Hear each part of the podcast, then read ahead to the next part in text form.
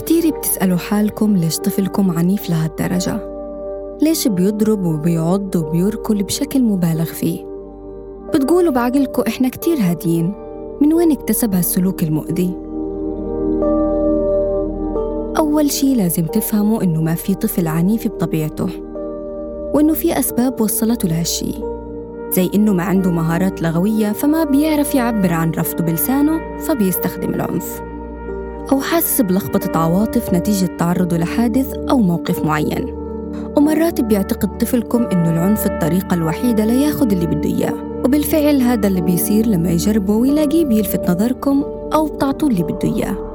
يعني إذا استخدم طفلكم الضرب عشان يجبركم تشتروا له لعبة بالمحل واستسلمتوا إله حياخدها عادة.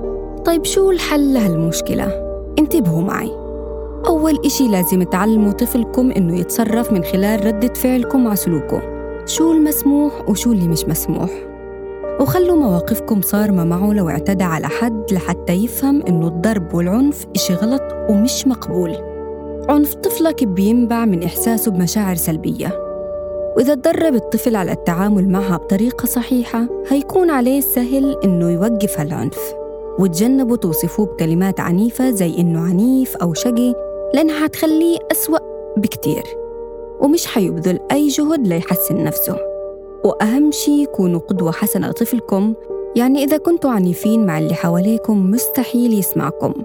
وإذا بدك طفلك يضبط نفسه لازم يشوفك بتعمل هيك جوا البيت وبراه اشتركوا له في لعبة رياضية مريحة إله يطلع فيها طاقته. ومن باب التقرب لطفلكم لازم تحسسوه إنكم فاهمين مشاعره. دايما احضنوه وحسسوه بالحب. وحطوا ببالكم إنه التربية بتبدأ من البيت وإنه السيطرة على سلوكيات ابنكم بتبدأ بسيطرتكم على نفسكم وانفعالاتكم.